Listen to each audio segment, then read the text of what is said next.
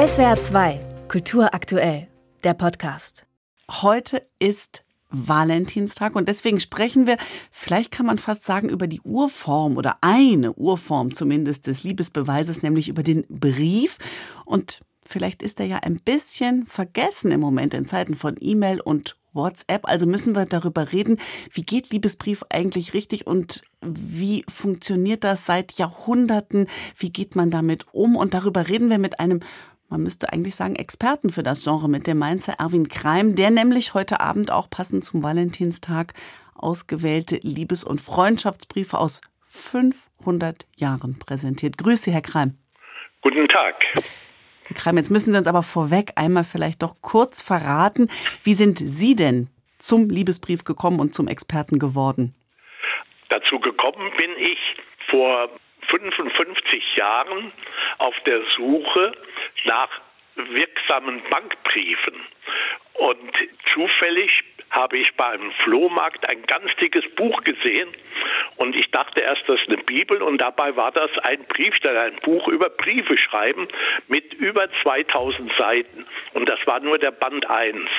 Und hm. als ich darin geblättert habe, stieß ich dann auch auf Liebesbriefe. Man muss das ein bisschen konkretisieren. Sie haben sich auf das Sammeln von sogenannten Briefstellern spezialisiert. Eine Art Ratgeber oder Anleitung fürs Briefeschreiben zu verschiedensten Themen, eben auch Liebesbriefe. Was müssen wir uns darunter vorstellen? Was genau steht da so drin? Also der Name ist sehr unbekannt. Es ist ein Ratgeberbuch, aber der erste Teil ist meistens ein allgemeiner Teil. Es geht mehr um das Wie und nicht so sehr um das Was. Also es ist kein Rezeptbuch, aber die Kommunikationspsychologie spielt auch schon in den frühen Briefstellern, die eigentlich seit der Zeitenwende von Cicero vor 2000 Jahren schon geschrieben wurden und die wurden in der Zeit des Humanismus, als Gutenberg den Druck erfindet, wiederbelebt. Und in großer Zahl gedruckt. Das waren damals Frühdrucke, die zu Bestsellern wurden. Jetzt haben Sie schon den Buchdruck angesprochen, der eine große Rolle spielte für den Erfolg dieser Briefsteller.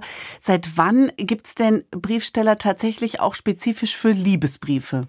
Also die gibt es schon zur Handschriftenzeit, die wurden aber dann durch den Druck vervielfacht, verbreitet.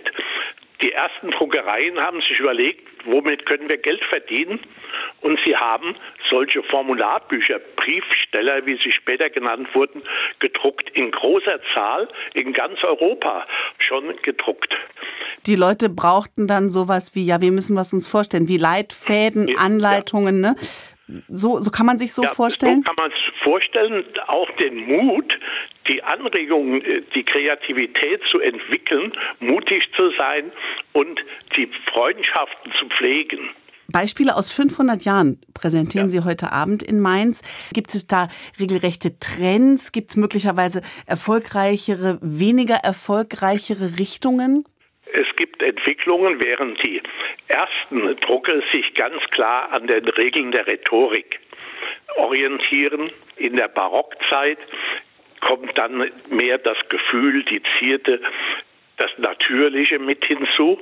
Und wenn Sie heute einen Briefsteller, einen akut aktuellen aufschlagen, da ist das wie ein Tool, aus dem Sie sich bedienen können, Anregungen bekommen, teilen, nehmen können.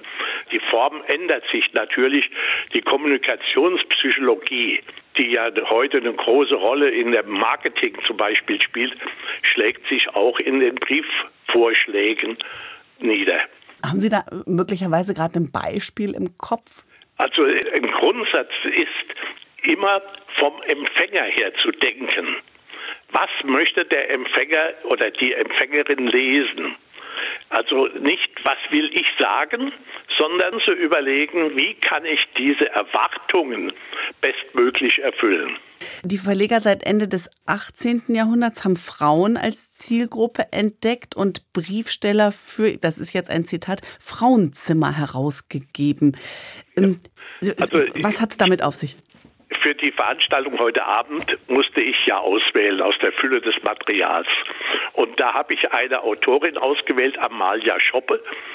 Das ist die erste Autorin, die einen Briefsteller für Damen unter ihrem Namen veröffentlicht, 1835. Es gab vorher schon Damenbriefsteller, aber die waren anonym oder von Männern geschrieben.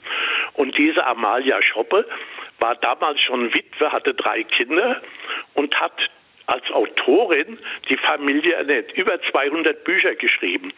Und wie sie die Briefe formuliert, sie stärkt den Frauen den Rücken gegenüber dem Flatterhaften, gegenüber dem Eifersüchtigen oder auch zum Beispiel über Erziehung, dass das was anderes ist als Dressieren.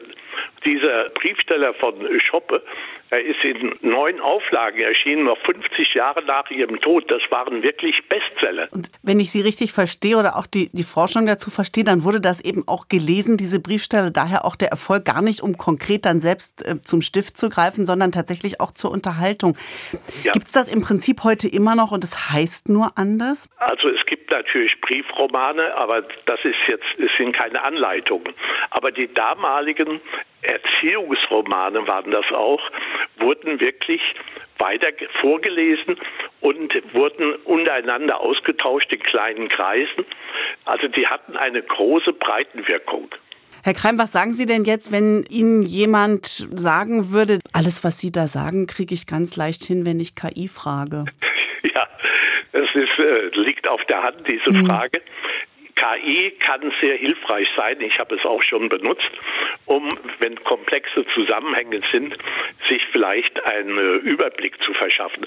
Aber ich habe immer das Gefühl, ich weiß nicht, woher KI die Quellen nimmt und ob es wirklich die Sachverhalte gut abdeckt.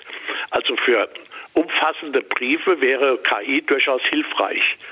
Aber für einen Liebesbrief mit KI, ich denke, für eine ernsthafte Beziehung geht das gar nicht. Liebes- und Freundschaftsbriefe seit 500 Jahren. Darüber spricht der Mainzer Erwin Kreim heute Abend in der Mainzer Stadtbibliothek in der Rheinallee. 18.30 Uhr geht es los mit Vortrag, Lesung, Musik. Erwin Kreim, Ihnen schon jetzt danke für Ihre Zeit und Expertise. Ja, vielen Dank. SWR 2 Kultur aktuell. Überall, wo es Podcasts gibt.